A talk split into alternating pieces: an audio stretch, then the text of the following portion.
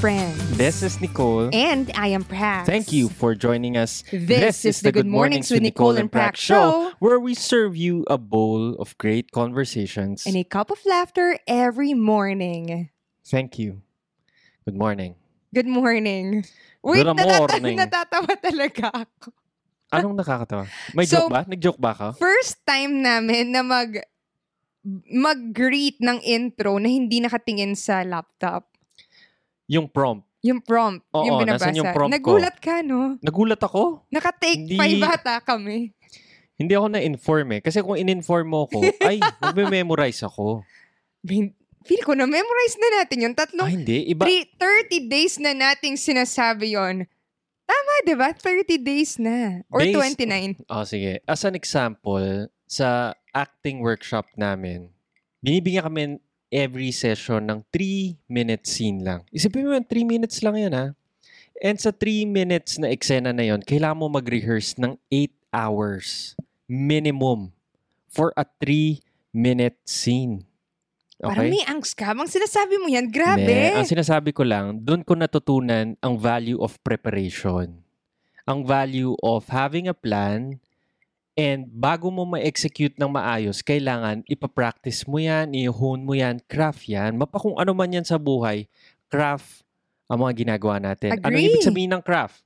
Kasi dati, naisip ko, kunwari, ang acting, talent yan. Yung parang God-given gift lang siya na parang apaka sa harap ng camera, boom, magaling ka ng umarte. Hindi. Ang craft, nagpa-practice yan, ginagawa nila yan everyday, and hino-hone nila, pinapagaling nila yung sarili nila. Much like a carpenter, hindi ka naman na ano sa kanya na, ay, may God-given talent ka sa pagiging karpintero, sa pagpukpok ng hammer, and sa pag-ano ng mga nail. Walang ganun. Ang ginagawa niya lang, araw-araw, gumagawa siya ng mga upuan, table, mga kung ano-anong furniture, and hinahasa niya yung skill niya in carpentry. Agree. So, So, going going, back, sa, Sa ating pagsabi ng intro, intro, kahit na 10 seconds lang yan, kailangan mong i-rehearse yan. which we've been rehearsing for the No. past... Hindi, ano lang yan, ah, passive reading lang ang ginagawa ko. Hindi ko siya Ah, nire-rehearse. Ako, okay. Ah, hindi tayo align doon. I'm sorry. Yan, no, sige. Napi-feel nyo ba yung angst ko? Kasi Oo, inano may ko eh. angstiness to. Breathe in. Breathe out. Breathe in. Breathe out. Ayan, yan. Ayan ang okay ginagawa na ako, namin okay pag medyo yung isa na ano, tur- tur- tumulus. Termulus, may Tumul- word ba na ganun? tumultu- Ano? Tumultuous. Tumultus. Pero hindi mo ata ganun ginagamit yung word niya. Eh. Basta Hindi ata ganun yung usage niya. O ganito lang, pag kumukulo yung dugo ng isa, yun lang. Okay, blood Okay. pressure rising. Okay. So, maganda naman yung take five natin. It's good. No, not not up to standards. Hindi. Kaya ako lang nasabi yon dahil ilang days na natin sinasabi yung intro na yon And we are celebrating our... Chunananan! Ilagay mo na lang yung sound effects niyan. Huwag mo na i-chin Okay, again. And parang we... And we are celebrating our 30th 30th episode. Monthsary natin. Oo, mansari na. Oo, Good di ba? One month. mornings. Isipin mo, one month na natin ginagawa to. Oo nga. No? Hindi ko ma-imagine. I mean, nung start kasi, na kung mapapakinggan yung episode 1, supposedly, test recording lang yun, di ba? Yung on getting started, sinabi lang natin, o start natin, sabi, okay, mag, mag-record Record na lang. tayo, di ba? Na from there, nag-commit tayo na 30 days, sige, everyday. Kasi may belief ka na pag ginagawa mo siya everyday, mas nahohone mo yung craft. Tama? Which is yun yung Totoo. sinabi mo kanina dun sa explanation about The intro preparation. Yung na sa mo intro. ko. Okay, so ngayon, yun yung ginawa natin for 30 days. No start kasi hindi ko parang once a week lang or twice a week lang natin i-release. Pero Which one? etong show natin, nung una na sinasabi ko, di ba? Ah, Hanggang nag- ginawa natin nagbe-brainstorm siyang... tayo, gusto mo, once a week lang. Oo. Or twice. Okay akong twice. Or twice a week. O, So, yun. And now, it's our 30th show. 30 days of publishing daily episodes. And kung looking back, ngayon iniisip ko, grabe, 30 days, pero ang dami na nangyari. Sobrang nag-change na yung sa, yung unang, vid, yung unang episode natin, wala mang video. Wala ba? Walang video yung Ano unang walang episode. video? Hindi tayo nag-record. Audio lang yun? Audio lang yun. Ano lang yun, logo lang nilagay ko. Tapos Ay, yung pangalawa naman, nakatayo, nakaganyan. Vertical, siya. Yung pangatlo, horizontals, gumamit tayo ng lens, wide lens na ang pangit din.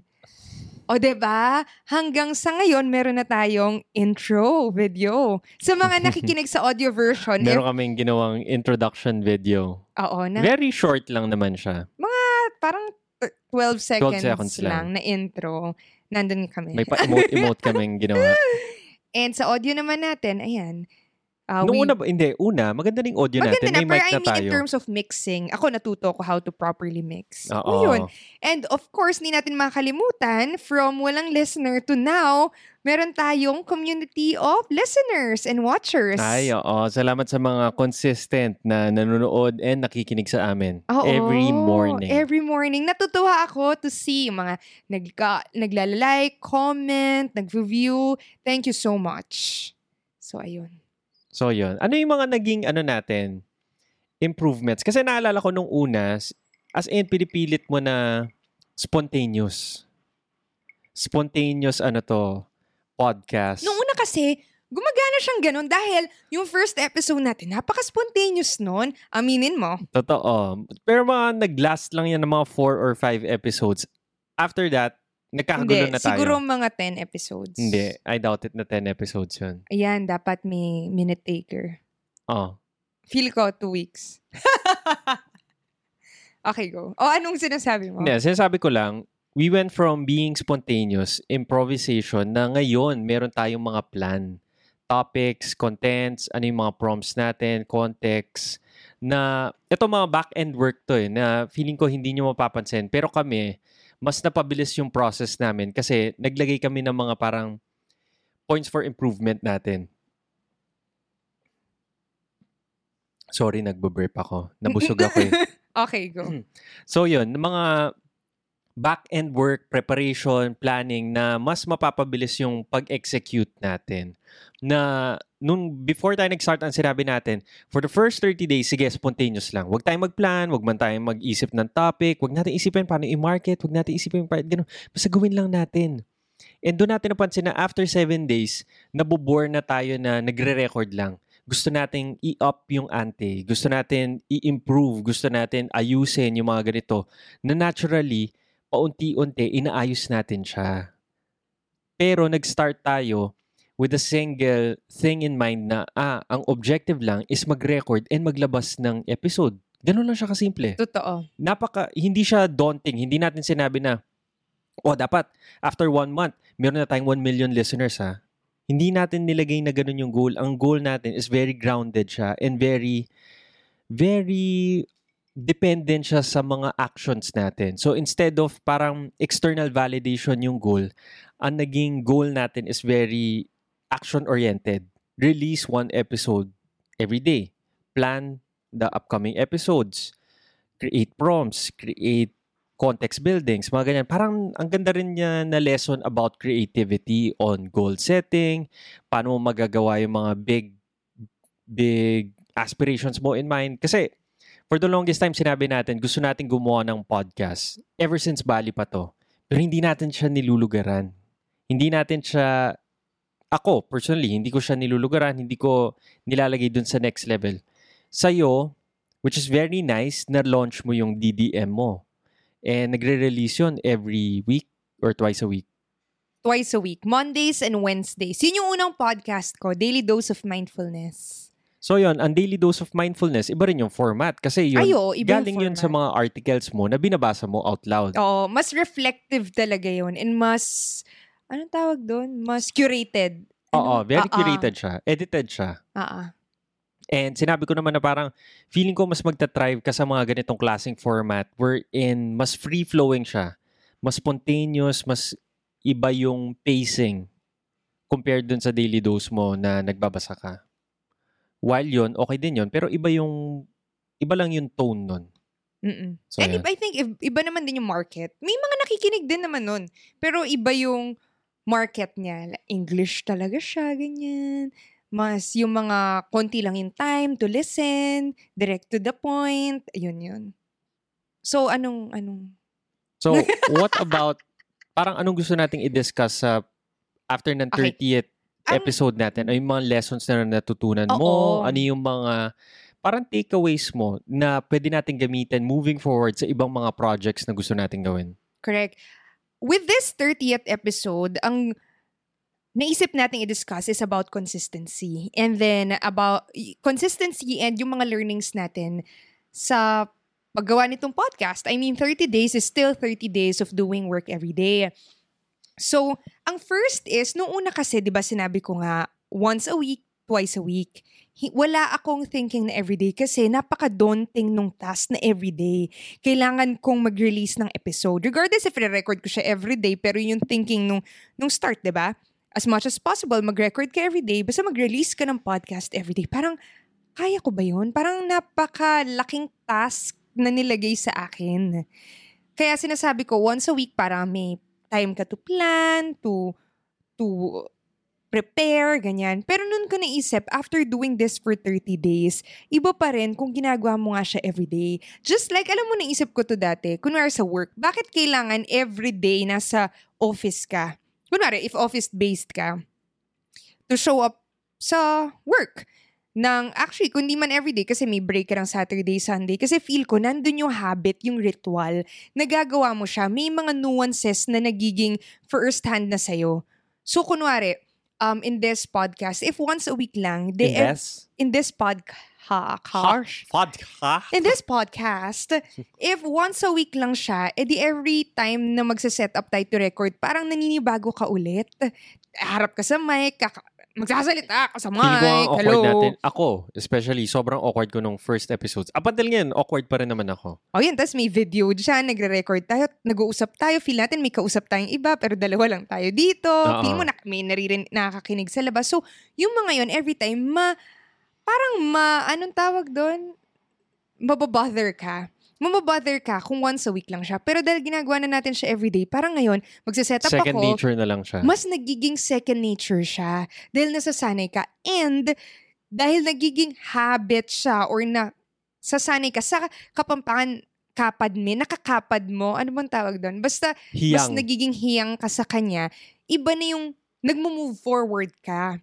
So for example, starting nung podcast, ako'y nag edit 'di ba? Sa start, nangapapa ako and stuff. Pero ngayong ah, everyday meron akong kailangan i-edit and i-release, 'di ba? Na episode, ang dami-dami nun. Ngayon parang napaka-robotic na niya for me. Mechanical. Mechanical na. Alam ko na yung kailangan gawin. Actually, pwede ko na siya i- Outsource. o outsource. Pwede ko na, pwede na akong kumuha ng isang tao to teach kung paano mag-edit kasi alam na alam ko na siya. As in, wala na ako, hindi ko na siya iniisip, tinitingnan, parang more technical na lang siya. So yun yung nagustuhan ko on a- on being consistent is as you do it, parang the more often you do it, the be- kung better kung daily, mas nagiging second nature sa'yo. Which means that mas nagiging hiyang ka dun sa action and nagkaka-room for you to think or to progress on it.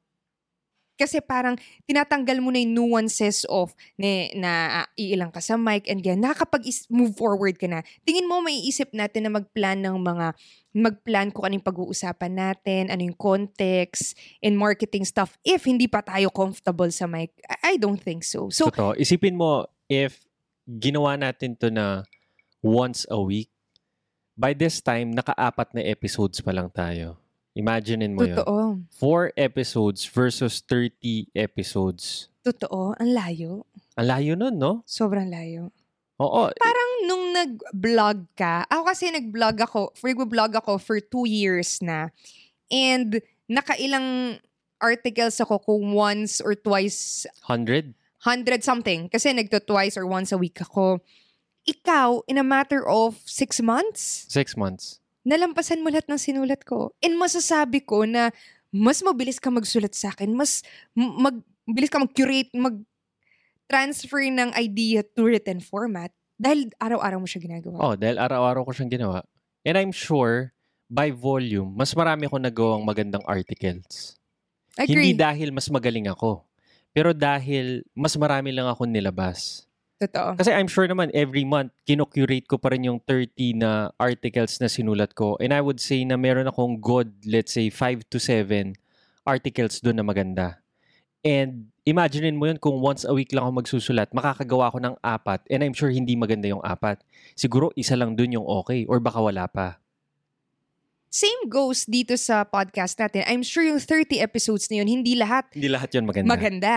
I Oo. mean, gusto natin maganda sila lagi. Pero, hindi naman hindi naman ganun lahat. nag-work Hindi ang nag-work. creativity. totoo. Pero I'm sure merong 3 or 4 dyan na Maganda. maganda. Magandang maganda Diba? na gusto kong pakinggan din. Correct. So, I think yun. So, yung first lesson would be doing, yeah, sorry, na-recap ko na yung akin pala sa lesson about consistency, magiging se- second nature yung habit, and mas makapag-isip ka ng, makaka-progress ka on that skill you're building. So, yun yung first.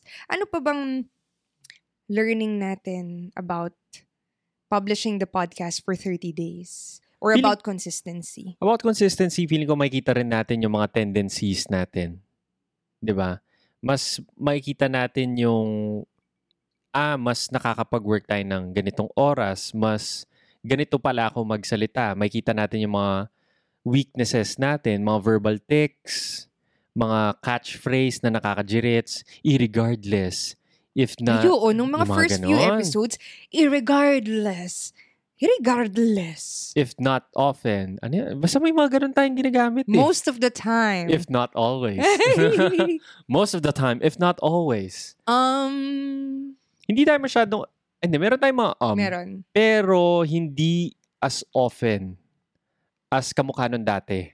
Kasi feeling ko, sign yan na nag-iisip ka or hindi ka sure sa gusto mo sabihin. Yung parang nagpa-first draft ka, hinahanap mo yung way mo, mag-um ka, magla-like ka.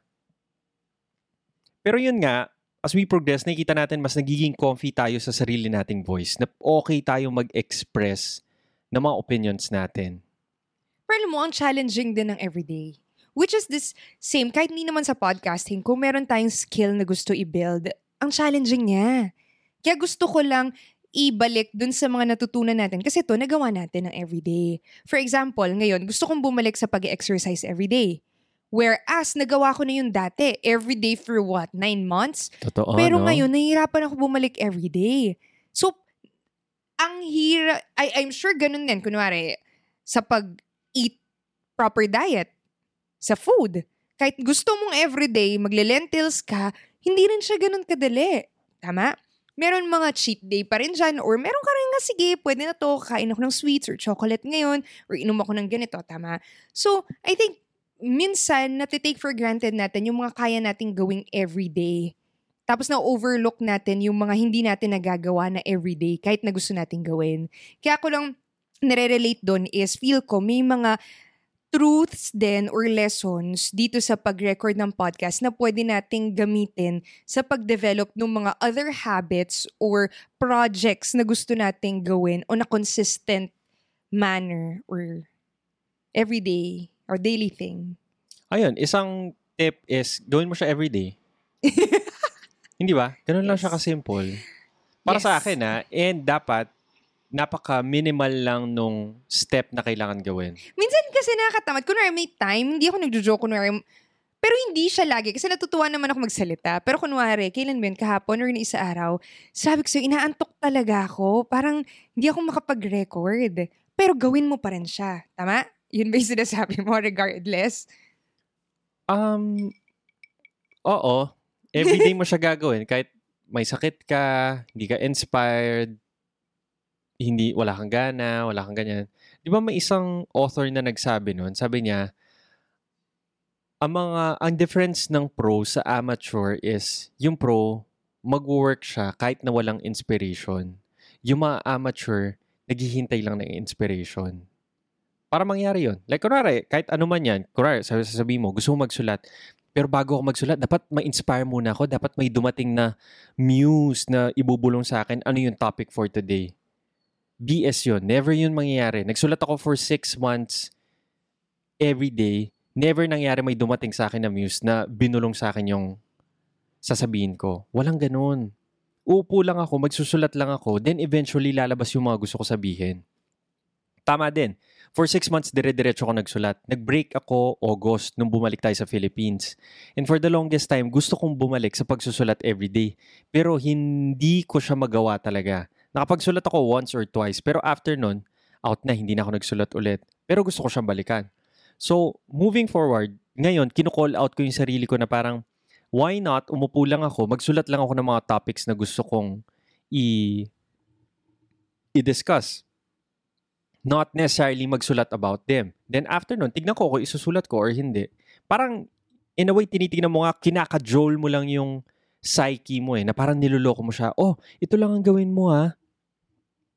Pero in reality, alam mo na pag dumating ka na doon, parang sinabi ni Woody Allen, success is 80% showing up. 80% of success is just showing up. Something like that. Basta ang sinasabi niya, kunwari, sinabi niya, gusto mo mag-exercise? 80% of the battle is magsasapatos ka, mag-athletic gear ka, magdadrive ka papunta sa gym. Pag apak mo sa gym, 80% na ng work yon. Kasi eventually, ga- mag-gym ka na lang talaga. So, ang sinasabi niya lang, show up. Yun lang ang secret talaga to success. And siya, every year, gumagawa lang siya ng films. Yun lang yung showing up part niya. And for him, yun yung magbibigay sa kanya ng success sa end na ng life niya. Na-remind ako. Mm. Nakikinig ako. Ay, ito pa, rin- pa rin. Yung kay Seth Godin na interview, kay Tim Ferriss. Ah. Ang ganda nung pagkasabi niya na parang, tinanong kasi ni Tim kay Seth Godin. Si Seth Godin, as in, ano ba siya? Anong, paano mo siya i-describe? Um, marketer. Marketer. The godfather of mar- marketing. As in, sa modern marketing, siya yung, Siya yung lahat ng mga... tinitingala ngayon, si tiniting- Seth Godin. Hindi ngayon, sobrang Oo, tagal siya. na. so, search nyo. Ang dami niyang, magaganda yung mga daily vlogs niya. Maikli lang. And, meron din siyang podcast. vlog siya for 17 years. na. 17 years na. Sobrang tagal na, or 18 Every years. day. Every day. That, then meron siyang 19 best-selling books. Ang dami. No? Sobrang dami. Sobrang galing ng taong yun. Sobrang Hmm. Check prolific. niyo yung ano niya, blog, a website niya, Seth Godin, S-E-T-H-G-O-D-I-N. Basta ita- type mo lang yung word na Seth, siya yung lalabas. Oo. So, ang sinabi lang niya, parang tinanong ni Tim, paano mo nagagawang maging, I mean, paano mo napoproduce, hindi ganitong verbatim eh, pero parang nag, paano ka naging consistent? I mean, nagagawa mo yung mga kailangan mo gawin. Meaning kung ito yung kinumit mo, magagawa mo siya. Tapos parang, in-explain niya yung, nag-ano siya ng mga analogy. Mahilig siya sa ganyan, ang galing. Sobrang galing niya sa mga ganyan. Sinabi niya, mas pipiliin mo ba, kunwari, um, kasi, ah, ito, tinotalk about niya yung passion, parang gano'n, passionate or, in, ako na, passionate akong, ay sorry, authenticity.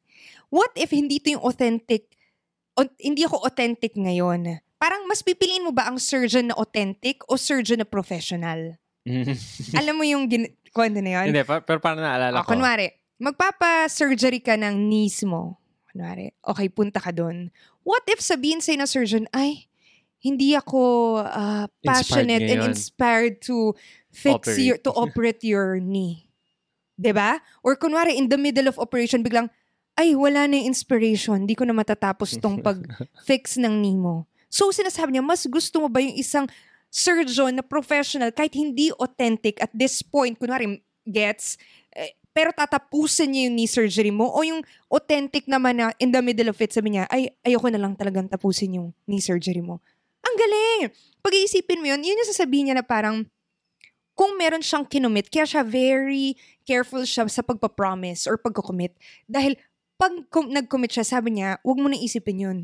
Tapos na yun. Consider it done. Kasi i-deliver niya. Which goes back to the point of being, yun nga, professional. Yung just showing up. Na parang kung nag-commit ka, parang feel ko nga, especially for freelancers, yan, mga business owners, or yung mga, yan, on their own, Mga kamuka, mga Kamukha creative. natin, creatives yan. Or yung mga, yan.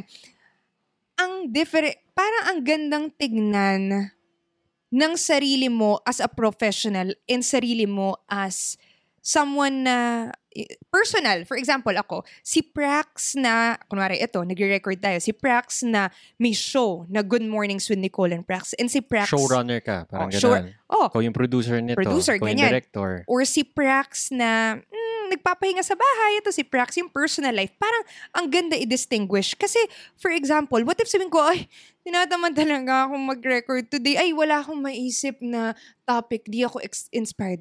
Walang lalabas na show bukas. Mas gusto mo ba yun as a uh, customer, as a consumer, gets? Kasi at the end of it, yun ka eh. Parang, kunwari, pupunta ka ba sa kaya nga yung mga sinasabi nila sa mga YouTube, sa mga vlogs, mas malakas ang chances mo if consistent ka mag-release ng work.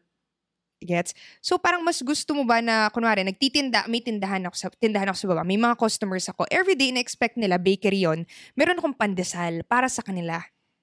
And every day, mas gusto mo if alam mo na may stock siya ng pandesal na gusto ko. Tama? Hindi yung, ay, Today wala, sorry eh. Bukas na lang. Tingnan natin baka meron. Or yung tao magsabi, everyday may pandesal akong ganito. Punta lang kayo. Ayun lang. Feeling ko, uh, tama din naman yun eh. Feeling ko ito yung artist syndrome din.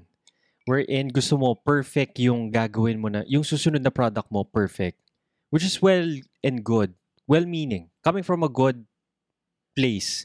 Pero alam natin na ang creativity, hindi siya ganun nag-work na mag-work lang ang creativity sa constant pursuit of practicing yung craft mo and ginagawa mo siya irregardless. Kung inspired ka, kung hindi ka motivated, gagawin mo pa rin siya. And nakakatuwa yung example ng mga surgeon, gawin mo yung carpenter, gawin mo ganyan. Pero pag sasabihin ko sa yung filmmaker, biglang, ay, iba na, hindi na nag apply sa kanila yung, Totoo. yung analogy na yun. Let's say sabihin ko, writer. Ay, hindi na rin nag apply sa kanila musician, ay hindi na rin applicable sa kanila. Bakit? Eh, kung titignan mo yan, craft lang din lahat yan eh. Ito. Kung titignan mo yung sarili mo as a professional, dapat Professional ka. professional lang, ganun lang. Hindi, hindi nila nilalagay sa pedestal yung mga uh, careers or yung mga craft nila. Hindi yon Hindi siya something... hindi siya something special. It's as Oo. good as parang plumber lang yan or carpenter or surgeon or engineer or architect. Na feeling ko if nilalagay mo sa pedestal yung identity mo, ah hindi, mag-work lang to pag inspired ako. Ah, mag-work lang to pag um, highly motivated ako. Feeling ko doon ka mag-fail. Napaka-elusive nun, no? Parang hindi mo man siya ma-capture pag... Parang hindi siya nakakontrol sa'yo. Parang, ay, pagka ganyan na lang. Oh, same same din with ano, mga entrepreneurs or business businessmen. Sasabihin nila, "Oh, hinahanap ko yung perfect na idea. Hinahanap ko yung perfect na product before ako mag-start ng business. Hinahanap ko yung perfect na deal. Let's say kung real estate investor ka, hinahanap mo yung perfect na mga business partners, perfect na ganito, perfect. Pero alam naman natin hindi yung darating eh. Kailangan mo mag-start somewhere and hinuhon mo yung craft mo. Na like yung mga, mga sikat na icons natin sa business, may kita natin, ah, boom agad yung unang business nila. Ang hindi natin nakikita is lahat ng mga maliliit na mga projects na ginawa nila nung bata sila, nung teenager sila, nung adolescent years nila. Meron silang mga maliliit na pinaggagawa building up sa malaking project nila ngayon. Which reminds me, yun namang interview ni Joe Gebbia, yung founder, isa sa founders ng Airbnb. I'm sure alam niya yung Airbnb kung saan tayo nagbubook ngayon ng mga tirahan pag may mga bakasyon, di ba? Sinabi niya ngayon, nung naging sikat yung Airbnb, nag-boom siya ng, two, or nag-start siya ng 2008, nakita na lang ng tao is nag-succeed yung Airbnb, pero hindi nila nakita yung many businesses and ventures ko nung nag-fail. Malamang hindi nila alam kasi nag-fail nga. Mm. Pero yun lang yung sinasabi niya na hindi yun yung una niyang venture. Pero merong mga ginawa siya dati na hindi naman pinag-uusapan. Like, nag-start siya, kalimutan ka basta, nag-work siya and then nag-work siya for a company. And then yung boss niya, ah, may nakita siyang parang tinatabi sa trash na mga, anong tawag dito? Mga libro. Mga box. Mga box na mga naka-hardbound. Tapos Walang binuksan laman. niya, walang, walang nakaprint. Para siyang hardbound book na puro blank sheet of paper. Tinanong yung boss niya, ano yung mga to? Sabi niya, ah, yan yung mga parang mock-up, sample sa mga piniprint nilang final books para makita ata kung ano yung final book or what. Tapos sabi niya, can I, ah, itatapon na ba to? Sabi niya, oo, ng boss niya. Sabi niya, can I have these? So, for ilang years, ben two years ata, hindi ko alam, basta for a year, kinuha niya lahat ng mga yun and nagkaroon siya ng 2,000 pieces of those. And ang ginawa niya is, nag-design siya ng logo ng For It, binrand niya, binent, tapos no two books are alike. So lahat ano sila parang ah, kakaiba. So binenta niya yun sa mga designer bazaar, online, ganyan. Yun, may ganun siyang kwentong venture na hindi naman siya sexy as Airbnb agad. Nagnilalako niya talaga yon So yun lang. Yung example ko sa story mo about, ano nga, about About mga past endeavors natin na hindi naman hina-highlight ng ibang tao. Pero magiging part yun ng story natin moving forward. ito. Like, kunwari, ito, ah, ginawa mo na yung daily dose of mindfulness. Ginagawa natin tong Good Mornings with Nicole and Prax. Ang hindi nila nakita, meron din tayong podcast nung nasa Bali tayo, which is Retirement Ay, Hackers. oo, nagpe-Facebook live pala tayo Nagfi-Facebook live tayo, pero binubura natin yung mga video na yun. Medyo ano yun, no? Sana may kopya pala tayo Na, may, may Ah, ako ka? nun. Okay. Lahat ng, parang six episodes Na-edit ata tayo nun, yun? once a week yun. Hindi man siya na-edit. okay. Pero may kita Ay, mo na oo. may work na nangyayari prior sa nakikita mo. Like, True. kunwari, makita natin, tuwan-tuwa tayo, ay, 30, 30 episodes. Pero, wait lang. Hindi naman namin first time ginawa to. Hindi natin kinout yung six episodes na yun, plus yung sa daily dose ko na 40 plus episodes din naman. Tama. Ito. So, ayun. Ayun. ano na ba? That Ano ba it. yung mga pinagsasabi natin about consistency? If i-summarize natin siya, Be a professional. ganda nun, no? Oh, hindi hindi ka walang pedestal, walang pagiging elusive, walang artist syndrome. Professional ka lang. So, kahit Putting out work every single day. kung ano yung kung ano man yung endeavor or project na gusto nating gawin, gusto nyong gawin, it's all about parang treating yourself as a professional. If ikaw si Nicole or si ako na ikaw, if si Nicole na professional, paano mo siya gagawin? Kung si Prax na professional, paano mo siya gagawin? Hmm, kung professional YouTuber ka, everyday yan. Parang yung question, is it a Diba? hobby or A business. business? Is it a profession, di ba? Or just a hobby? Parang ganon. So, lesson is, be professional. Oh, Okay? yes. Okay. Be professional. Yes. That's it for today, guys. I hope you enjoyed our 30th podcast episode. Thank you so much for tuning in sa mga nanonood sa ating Facebook. Ay, minamaka ko na kasama ko. Oh.